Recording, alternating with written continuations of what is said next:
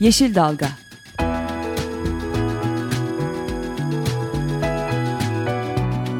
Çevre mücadeleleri üzerine.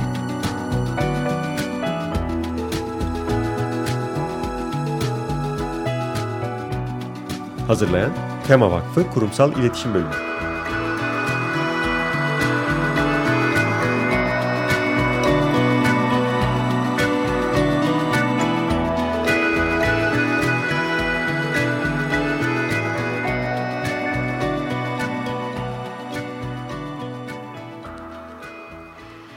Merhaba, Yeşil Dalga programında e, yeni bir konuyla ve konukla beraber yine sizlerle birlikteyiz. E, bugün maalesef tek başıma sunuyor olacağım. Onun için e, sürçülisan edersem şimdiden affola demek istiyorum. Çünkü ekip çok yoğun. Gökşen şehir dışında e, Esra diğer e, sunucumuz ve yapımcımız... E, Karaman'daki Karapınar ve e, Konya Karaman Karapınar'da yapılacak olan termik santralle ilgili mücadelemiz sebebiyle sahaya önemli bir toplantıya gitti. Efendim ben lafı çok uzatmadan e, haftanın iyi haberleriyle girmek istiyorum. Aslında benim katıldığım programlarda nedense o kadar kötü haber oluyor ki böyle hiç iyi haber veremiyorum. Onun için dedim hazır sahne bana kalmış Esra yok Gökşen yok böyle uzun uzun konuşabilirim. Şöyle güzel birkaç tane iç açıcı haberle başlayalım istedim. Ondan sonra da çok kıymetli bir konuğumuz olacak. E, stüdyoda değil kendisi ama telefonla bağlanacağız. E, dereler söz konusu olduğunda HES mücadelesi söz konusu olduğunda herkesin bildiği Açık Radyo'ya da daha önce konuk olmuş olan avukat Yakup Okumuşoğlu konuğumuz olacak. Efendim şimdi ben e, o demin böyle hafif teaserını geçtiğim iyi haberlerimizle başlamak istiyorum. Bir tanesi Sivas'tan e, geliyor. Aslında Erciyes Üniversitesi'nde öğretim üyesi olan Profesör Doktor Abdullah Çoban'ın e, Anadolu'nun kayıp buğdaylarının peşine düşme mücadelesiyle ilgili efendim. E, aslında biz bu haberi duyduğumuzda Abdullah Çoban hocamızla da mutlaka bir araya gelmek ve e, telefonda da olsa onunla konuyu daha ayrıntılı konuşmak istiyoruz. Konumuz nedir? E, Tema Vakfı olarak bizim çok önemsediğimiz biliyorsunuz e, topraklarımız toprak mücadelesi başlıklı olmak üzere öncelikli olmak üzere çalışan bir vakıfız. E, toprak deyince de e, tarım demek geliyor akla tarım demek gıda demek. İşte bu yüzden de bu konu özellikle ilgimizi çekti. Şimdi Sivas'ın Karacalar Köyü'nde çift, çiftçilikle uğraşan hocamız Abdullah hocamız günümüzde kullanılan buğday tohumlarının en fazla 3 yıl kullanılabildiğini ardından verim ve kalitenin düştüğünü düştüğü tespitinden hareketle Anadolu'da binlerce yıldır kullanılan buğday tohumlarında böyle bir sorun olmadığını söylüyor. Maalesef bu tohumların kaybolmak üzere olduğunu iletiyor. Bu yüzden de kendi memleketi, aslen Sivaslı kendisi, benim de baba tarafım Sivaslı o yüzden de bir ayrıca da ilgimi çekti. E, kendisi bu tohumların peşine düşüyor. Bu buğdayların hem buğdayla başlıyor ve genel olarak e, buğday tohumlarının peşine düşüyor. E, Sivas yöresinde binlerce yıldır bilinen zeron, şahman, kırmızı ve beyaz gibi buğday çeşitleri varmış. Bu çeşitlerin e, kaybolmaya yüz tuttuğu için kolay kolay bulunamadığını söyleyen hocamız karış karış gezmiş Türkiye'yi ve sonuçta e, aradığı türlerden şahmanı Kırşehir'in Karacaören köyünde Zeron'u ise Zeron tohumunu ise Sivas'ın Gemerek ilçesinde bir dağ köyünde bulmuş. Ben daha fazla detaya girmek istemiyorum ama hocamızın yaptıkları sadece bulmakla da bitmiyor. Kendisi e, sarımsaktan böcek kovucu üretmek gibi e, organik e, böcek kovucu ve organik e, gübrelerle ilgili olarak da çalışmaları var bu güzel haberi böyle insana gerçekten e, ilham veren kendi çalışma alanıyla ilgili olsun olmasın memleketine ve Anadolu'daki e, yollara düşmesinden ortaya çıkardığı şeyleri daha detaylı konuşmak isteriz. Eminim bizim e, kurucu onursal başkanımız Hayrettin Bey de çok tanışmak ister kendisiyle. Onun Tema Vakfı'nı kurma mücadelesi Nihat Göküt'le beraber 92'de kuruyorlar ama onun Tema Vakfı'nı kurma mücadelesi de aslında böyle Anadolu'yu karış karış dolaştığı, yollara düştüğü bir maceradan geçiyor. Efendim ben dakikaya bakıyorum. E, teknik masadaki arkadaşımla göz kontağı içinde Gökşen ve Esra olmadığı için hala e, konuma bağlanmadan önce bir iyi, iyi haber vermeye daha vaktim olduğunu görüyorum. Ve bu sefer Anadolu'dan uzanıyoruz Kuzey Afrika'ya. Tunus'ta çok güzel bir haber var. Şimdi Tunus dediğimizde birçoğumuz siyasetle ilgilenelim, ilgilenmeyelim. Bu Arap Baharı'nın başladığı ülkelerden biri ama öncesine kadar gayet e, otokratik bir şekilde e, yönetilen e, bildiğimiz Kuzey Afrika'daki e, ismi adı üstünde şeyler böyle e, hani bir, bir nevi prosedürel bir kısmı demokrasinin yapıldı ama aslında demokrasinin hiçbir şekilde yerleşik olmadığı kültürler ve yönetim biçimlerinin e, olduğu ülkelerden bir tanesi. Ama hepimizi hepimizi çok pardon e, şaşırttığı üzere Arap Baharı da burada başladı. Buradaki gençlik ve buradaki e, sivil toplum e, sokaklara düştü ve Tunus'ta başlayan şey domino taşları gibi hem Kuzey Afrika'yı hem Orta Doğu'yu hem genel olarak yakın coğrafyamızı etkiledi. Şimdi neden Tunus'tan e, bahsetmek istedim? Anadolu'dan Sivas'tan geçtik Tunus'a bağlandık. Çünkü Tunus'tan çok güzel bir haber var. Bu Arap Bahar başladıktan sonra e, biliyorsunuz e, bir takım öncülükler yaptılar aslında. Yani demokrasi ne kadar yerleşti o tartışılır. Onunla ilgili olarak bir e, konuya girmeyeceğim. Çünkü konumuz çevre odaklı. Ama baktığınızda Tunus'ta hem e, vicdan özgürlüğü anayasası ve anayasa altında alınan güvencelere baktığımızda bölgede e, devrim niteliği taşıyabilecek bir takım kararlara imza attılar e, Ulusal Kurucu Meclis. Tabii ki tekrar ediyorum bunun demokrasi olup ne kadar yerleşik olup olmadığı tartışılacak ayrı bir şey. Ama biz prosedürel olarak da anayasada bile olsa bir takım güvencelerin e, altına alınması dediğimizde ilgimizi çekti. Neyse vicdan özgürlüğü, cinsiyet eşitliği e, gibi konuları daha önce anayasasına taşımışken şimdi de yenilenebilir enerji yasaları geliştirilmesi için e, çalışıyordu bu ülkede bir takım e, siyasetçiler ve çevre örgütleri. Bunun daha önemli bir adımı olarak e, anayasada e, iklim değişikliğiyle ilgili olarak mücadele maddesini koydu. Bugün Gökşen olsa bunu çok daha güzel yorumlardı ama hakikaten e, baktığınızda iklim değişikliğiyle mücadeleyi anayasaya koyma anlamında üçüncü global olarak baktığımızda üçüncü ülke olduğunu görüyoruz. E, enteresan bir şekilde iklim değişikliğiyle mücadelede e, aslında çok da adlarını duymadığımız ama iklim değişikliğinden en fazla etkilenen yani mücadele anlamında çok fazla e, küresel olarak uluslararası olarak basına çıkmasalar da iklim değişikliği sebebiyle coğrafi olarak bulundukları yer sebebiyle çok fazla etkilenecek olan ülkeler. Ekvador, Dominik Cumhuriyeti, ve Tunus. Çünkü Tunus'ta hakikaten özellikle iklim değişikliğine bağlı su kıtlığı ve sıcaklıkların yükselmesi yüzünden e, büyük ölçüde etkilenecek. IPCC'nin iklim modellerine göre 80 milyon ile 100 milyon arasında insan 2005 2025 yılında susuzluktan mağdur olacak. Nerede? Orta Doğu ve Kuzey Afrika bölgesinde. Dolayısıyla bu 80 milyon ile 100 milyon insan e, susuzluktan mağdur olacak diyoruz. Bundan çok büyük bir şekilde etkilenecek olan e, ülkelerden ve uluslardan birisi de Tunus ve Tunuslular. E, bu yüzden e, bu iklim değişikliğiyle mücadele anayasalarına koymaları önemli uluslararası iklim değişikliği mücadelesi anlamında önemli. Diğer ülkelere de illa anayasalara koyulması gerekmiyor. Ya da anayasaya konulması bir takım şeylerin ille garantisi değil. Bunun farkındayım. Onun için naif cümleler kurmuyorum. Ama sembolik de olsa önemli bir mesajdır. Bizim için ya da başka ülkeler için illa anayasalara koyulması gerekmiyor. Önemli olan iklim değişikliği mücadelenin çok öncelikli olduğunu konu olduğuna farkına varmak ve coğrafyamız sebebiyle de e, etkilenecek ülkelerin başında geldiğimiz için bununla ilgili olarak mücadeleleri artırmak gerektiğini hatırlatmak isterim. Bakıyorum 9 dakikadır konuşuyorum. Onun için şimdi iki tane kötü haberimiz, bir tane daha iyi haberimiz vardı ama onları gelecek hafta paylaşmak üzere rafa kaldırıyorum. Şimdi e, konuğumuza bağlanmadan önce programı açılışında anons ettiğim üzere avukat Yakup Okumuşoğlu bu haftaki programımızın konuğu. Kendisiyle Arhavi'deki HES mücadelesini konuşuyor olacağız. Onun için kendisine sordum yayına girmeden önce. Yakup dedim hangi şarkı istersin? Özgül dedi bana Karadeniz'den bir türkü, derelerle ilgili bir türkü koy da ne çalarsan çal dedi. Teknik masadaki arkadaşım da Karadenizli. Çok güzel bir e, şarkı bulduk, türkü bulduk. Artvin yaylalarında kurulmuş bir gruptan geliyor. Yayla Bent'ten geliyor efendim. Dinliyoruz. Rüzgar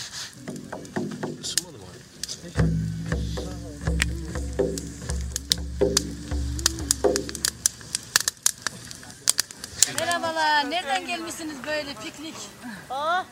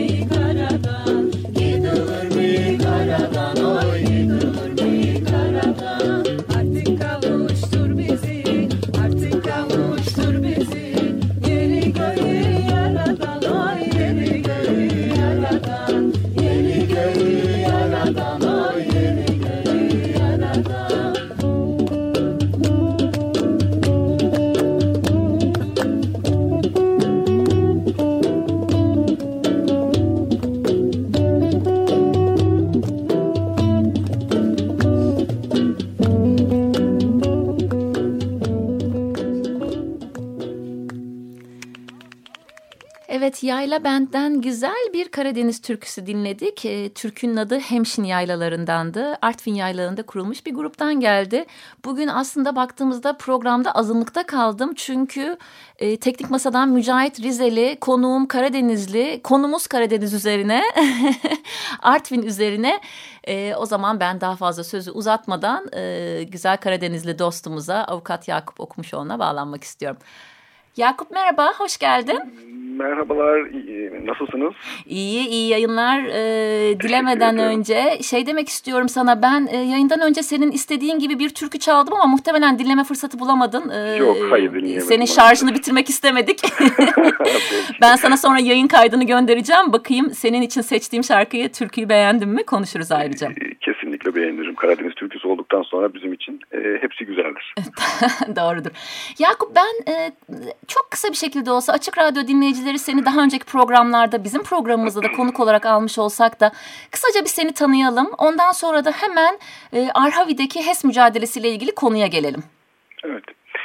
Ee, ben 15 yıldan beri e, çevre hukuku üzerine çalışan bir avukatım. Ee, İzmir'de başladım. Ee, çevre hukuku ile ilgili çalışmalarıma Bergama süreciyle başladı.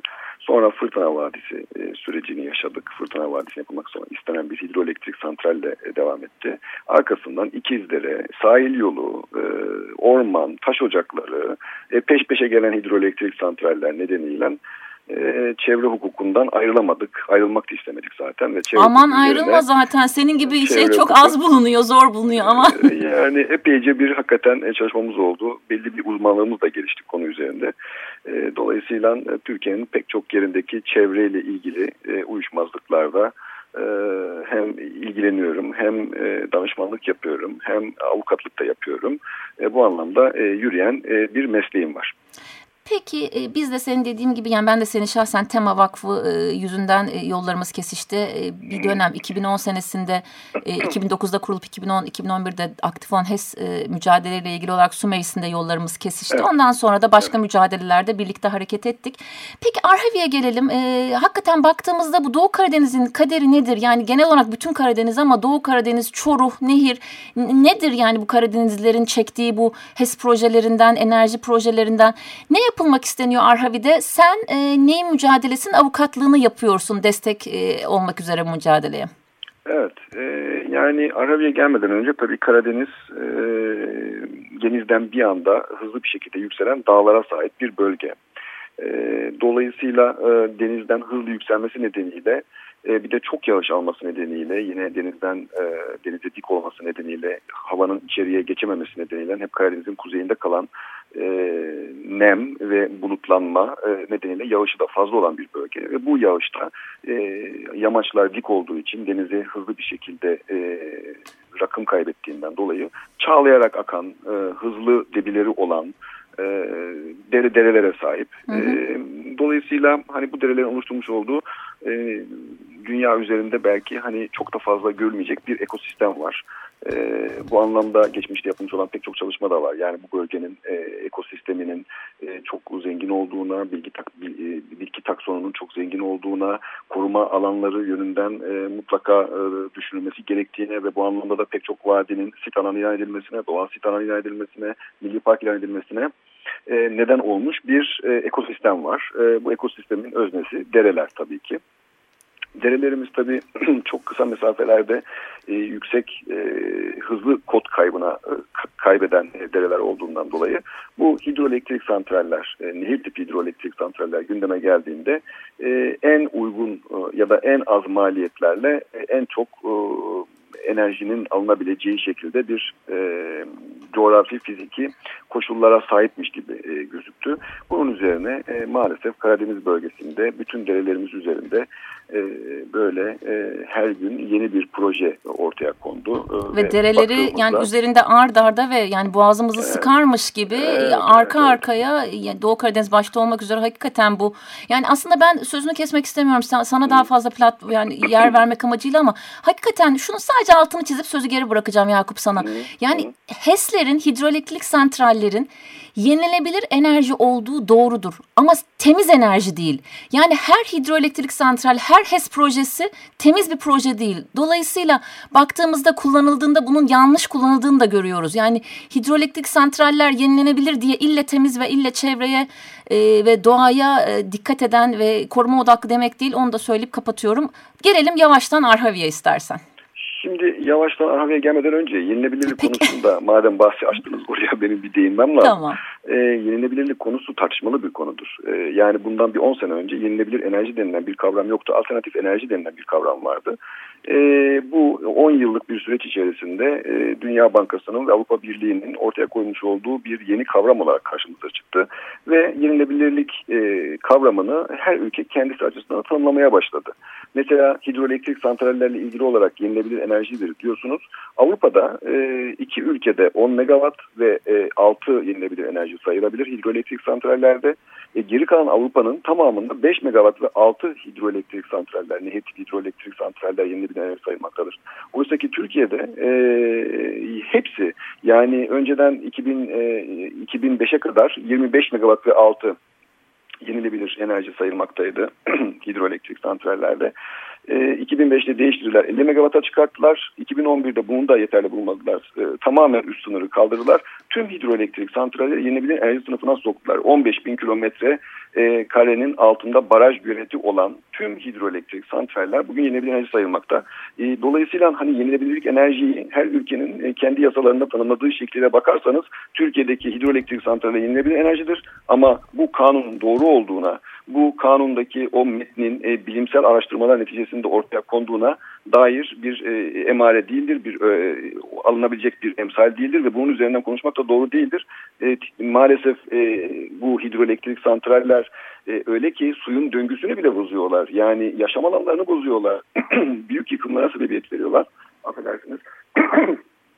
Böyle bir yıkımın olduğu, su döngüsünün bozulduğu, e, bütün vadilerin e, hafriyatlarla dolduğu, e, yıkıldığı bir e, e, uygulamada bunlara yenilebilir enerji demek hiç doğru değil. E, kanun üzerinde, kanun önünde, e, yasal düzlemde bunlara yenilebilir enerji diyebilirsiniz ama hiçbir şekilde yenilebilirlikle alakası yoktur. Çünkü e, netice itibariyle oradaki döngüyü bozuyor. Yani Hı, o döngüyü evet. bozmadan e, devam ettiği müddetçe yenilebilir enerji Evet. sayılabilir bunlar. E, fakat orada ne deredeki canlı yaşam devam edebiliyor ne çevredeki ona bağlı olan suya bağlı olan yaşamlar insan yaşamı dahil devam edebiliyor. Göçlere sebebiyet veriyor. Arazilerin kamulaştırılmasına sebebiyet veriyor. Türkiye'nin dört bir yanında bu var ve bunun Yani- örneklerini hem gazete resimleri hem videolar hem halkın dile getirdiğini görüyoruz. Çok güzel bir noktaya değindin Yakup. Hakikaten yani Türkiye'deki yani ben buna aşina bir insanım çünkü senin dava dilekçelerini de e, okumuş ve HES'lerde gerçekten sen de gerek uzmanlığınla gerek bölgeden e, olduğun için daha e, içsel ve yakın bir gözlem gücünde de bildiğin konular ve çok konuyla ilgili araştırdığını da biliyorum. Avrupa'dan karar, karşılaştırmalı analizler yapıp dava dilekçelerine onları eklediğini de biliyorum. Onun için bu konuya böyle çok kısa bir şekilde de olsa özetlemen, parantez açman çok iyi oldu. Ee, onun için e, istersen yani bu konuyla ilgili olarak Arhavi ayrıntılı da konuşabiliriz ama Arhavi'ye dönelim. 11.20 geçiyor. Bir 10 dakikamız kaldı. Arhavi'yi konuşalım. Tamam, tamam. Şimdi e, Arhavi'nin tek bir deresi var. Kamilet Vadisi diye geçer. Bu Kamilet Vadisi'nde iki derenin birleştiği e, Durgun'a, e, e, Sidere ve e, Orçi derelerinin birleştiği e, bir nokta vardır. O dereden sonra bu derenin adını Kaprise Deresi alır. Bu iki derenin de yukarı kotlarında yine e, birleşen kollar falan vardır. Bu Kamilet Vadisi, havza olarak düşündüğünüzde bu Kamilet Vadisi'nde 14 tane hidroelektrik santral planlanmış vaziyette. Bunların e, kimisinin çet süreci bitmiş, e, kimisinin e, diğer idari işlemleri devam ediyor. İşte örneğin e, imarla ilgili e, süreçleri devam eden projeler var. E, ruhsatla ilgili süreçleri devam eden projeler var. E, bizim e, en son bir iki gün içerisinde, bir iki gün kadar önce e, gittiğimiz, Arhavi'de olduğumuz, e, keşfini yapmış olduğumuz projede bunlardan bir tanesi ve e, en alt kotta yer alan, e, hatta o kadar ki şehrin içerisinde yer alan e, bir proje. Yani Arhavi bu biliyorsunuz- 14 HES'ten bir tanesi bu. Yani 14, 14 HES'ten bir tanesi. bir evet. tanesi. Evet. Yani 14 HES'ten bir tanesinden bahsediyoruz. Tek bir HES de yok zaten yani dediğimiz gibi. Ama bu Bu- bu bir tek HES nokta. bile binlerce kişiyi, binlerce Tabii, e. Arhaviliyi ve sadece Arhavilileri değil Artvinlileri de sokağa döktü. Hakikaten bu da bu anlamda yani mücadele anlamında Yani e, çok önemli. Yani artık insanların canına tak ettiği bir noktaya doğru geliyoruz Hanım maalesef. Yani öyle ki hani e, Maçayel diye bir yer var biliyorsunuz. Tabii. Çok da iyi biliyorsunuz. Yani Maçayel'de bile 8 tane HES planlanan e, bir anlayış var. Yani Maçayel Dünya Biyosfer Rezerv Alanı falan. Bizim orada açtığımız davalar var. E, bilir kişilerin vermiş olduğu son bir rapor var oradaki bir projeyle ilgili olarak. Burada insan yaşamı bile olmaması gerekir diyor e, rapor. Yani buradaki insan yaşamını bile vadiden çıkartmak gerekiyor. Burası Hı. öylesine korunması gereken bir vadidir diyor. Şimdi Karadeniz'in her tarafı benzer şekilde. E, elbette ki yaşamı, insan yaşamını bu vadilerden çıkartma imkanımız yok. Kaldı ki zaten bu vadilerdeki insan yaşamı da oradaki koşullara, fiziki şartlara, e, ekosisteme uygun şekilde şekillenmiş ve yaşamını bin yıldan beri o şekilde devam ettiriyor. Tabii, e, bozmadan, etmeden e, bir yaşam döngüsü devam ediyor orada. Şimdi bu Arhavi'ye geldiğimizde e, Kamilet Vadisi e, ilçenin tek vadisi ve Kamilet Vadisi insanların e, hem piknik yapmak için sıkça girdiği bir vadi. E, yaz aylarında özellikle Karadeniz çok nemli olur, çok bunaltıcı olur. Dolayısıyla Karadenizlerin hani yayla kültürü falan da vardır bu anlamda. Yani yaz geldiği zaman Mayıs ayı gibi e, Ekim'e Kasım'a kadar e, dağlara çıkılır, yaylalara çıkılır ve bu vadilerin üst kotlarındaki mera alanlarıdır bu yaylalar. Dolayısıyla vadiyle zaten bir bağ kurulmuştur geçmişten bu yana. Vadi çok iyi bilinir Arhavillerce. E, o vadi içerisinden e, yaylalara gidilir. O vadilerdeki güzel göllerde yüzülür. O Hı-hı. vadilerde insanlar e, birbirlerine aşık olur. Sosyalleşme alanlarıdır. E, ne bileyim ben o vadinin sağında solunda e, bal e, yetiştirilir, e, balcılık yapılır, edilir, e, doğal e, balcılık yapılır, edilir, karakovan balcılığı yapılır, edilir. E, ve e, çiçekler orada e, doğal yemişler vardır. İşte likapadır e, böğürtlendir vesaire. Bunlar toplanır reçeller yapılır filan. Ve herkes hani o vadiye girip çıktığında e, kendisini arınmış e, kendisini e, dinlenmiş e, bütün kötü enerjilerinden uzaklaşmış bir şekilde hisseder. Yani dolayısıyla e, bu bizim oradaki vadilerimiz sadece deresi akan içinden dere akan yerler değildir. Bizim için e, yaşamın e, kültürün e, ayrılmaz bir parçasıdır, öznesidir. Yani orada e, bir Karadeniz şehri düşünün, bir Karadeniz kasabası düşünün, köyü düşünün. Deresi olmayan e, böyle bir e, yaşam alanı düşünemezsiniz. Çünkü hepsinde vardı. Yaylada vardı, derede vardı. Ne kadar güzel e, anlattın biliyor musun? Sen dinledikçe böyle inan böyle İstanbul'un ve şu stüdyonun ortamından çıkıp böyle Doğu Karadeniz'e aldın götürdün ve hakikaten onun karşılığında da mücadele edilen yere ve yani orada sadece Kemilet Vadisi'nde 14 HES diyoruz. Düşününce yani akıl almıyor, akıl almıyor ama yani bir şekilde bunlar sürece geliyor ve bilir kişilerle buluştuğunuzda da umarım sadece sen değil oradaki halkın da e, şeylerini sen sözcüsü olarak zaten bulunuyorsun. Yani peki ne, ne öngörüyoruz bu aşamada? Yani şu aşamada... Şimdi yani bu bizim hukuk e, ile e, bağımız sınırlı. Yani şöyle sınırlı. E, bir hukuk var ortada. E, bu hukuku e, Türkiye Büyük Meclisi'nde oluşturuyorlar. Ve diyorlar ki yönetmelik budur, yasa budur. E, biz de hukukçu olarak o yasanın ve o yönetmeliğin, o hukukun içerisinde e, mücadelemizi sürdürmek durumundayız. Fakat bu hukuk öyle bir noktaya geliyor ki hani artık meşruluğunu tartışma noktasına geliyorsunuz. Ee, böyle bir noktası oluştu artık. Yani Karadeniz'in her tarafında oluşmaya başladı. Yani hukuk bu ise adaletsizdir bu hukuk diyor insanlar artık. Ve buna oluşan bir tepki var. Yani bütün derelerimizi, bütün her tarafı kaynağından denize kadar hidroelektrik santrallerle doldurmak şeklindeki bir uygulamayı bizim kabul etmemiz mümkün değildir. Böyle bir yasa varsa, böyle bir hukuk varsa bunun adil olduğunu biz düşünmüyoruz e, diye insanlar tepkilerini işte yaptıkları mitiklerle vesaireyle gösteriyorlar. Biz o hukukun içerisinde, o hukuk tekniği içerisinde projeyle sınırlı bir sınırlandırma içerisinde e, o projenin çevresel etkilerini değerlendirmeye çalışıyoruz. O değerlendirmeyi e, işte keşifte yaptık. O değerlendirmede gördük ki e, proje bir elimizde bir e, chat raporu var. İşte o chat raporunda neyin nerede yapılacağı, proje ünitelerinin nerelerle konumlanacağı, koordinatları şunlar bunlar belli. Oraya gidiyoruz. Oraya gittiğimizde ama tamam biz bunu burada yapacaktık ama buradan vazgeçtik başka bir yerde yapacağız. Bu proje ünitesi şuraya taşındı. Biz onunla ilgili olarak yeni bir başvuru süreci başlattık. Çevre şehirciliğe başvuracağız. Yeniden oluğunu alacağız filan. Öbür tarafa gidiyoruz orada bir değişiklik var. Öbür tarafa gidiyoruz orada bir değişiklik var filan.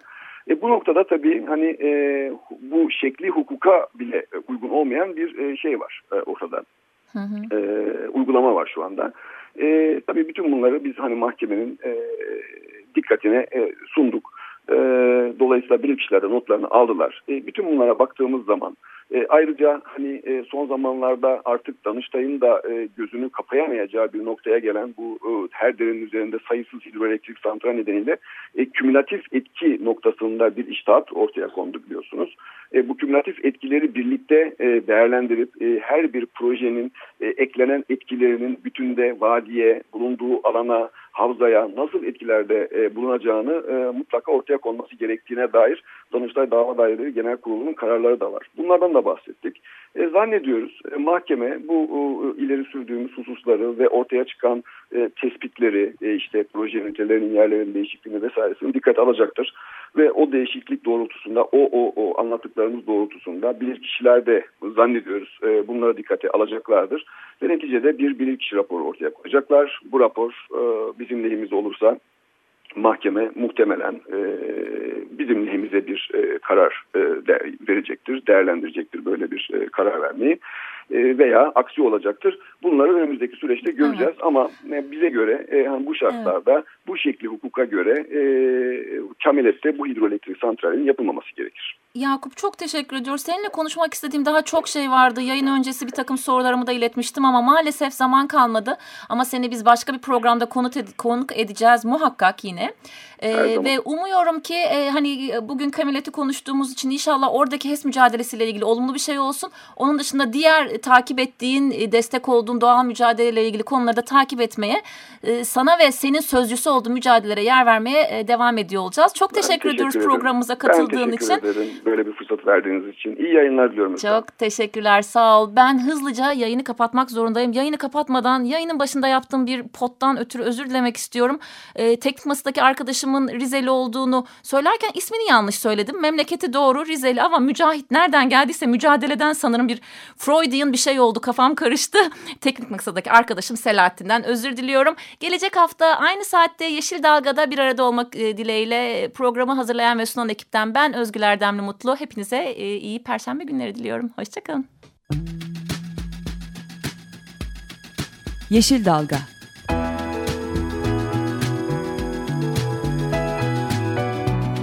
Çevre mücadeleleri üzerine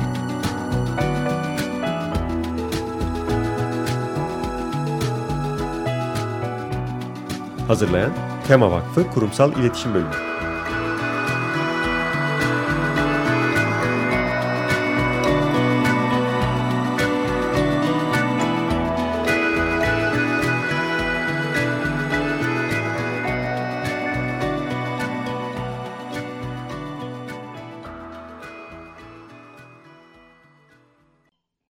Radyo program destekçisi olun.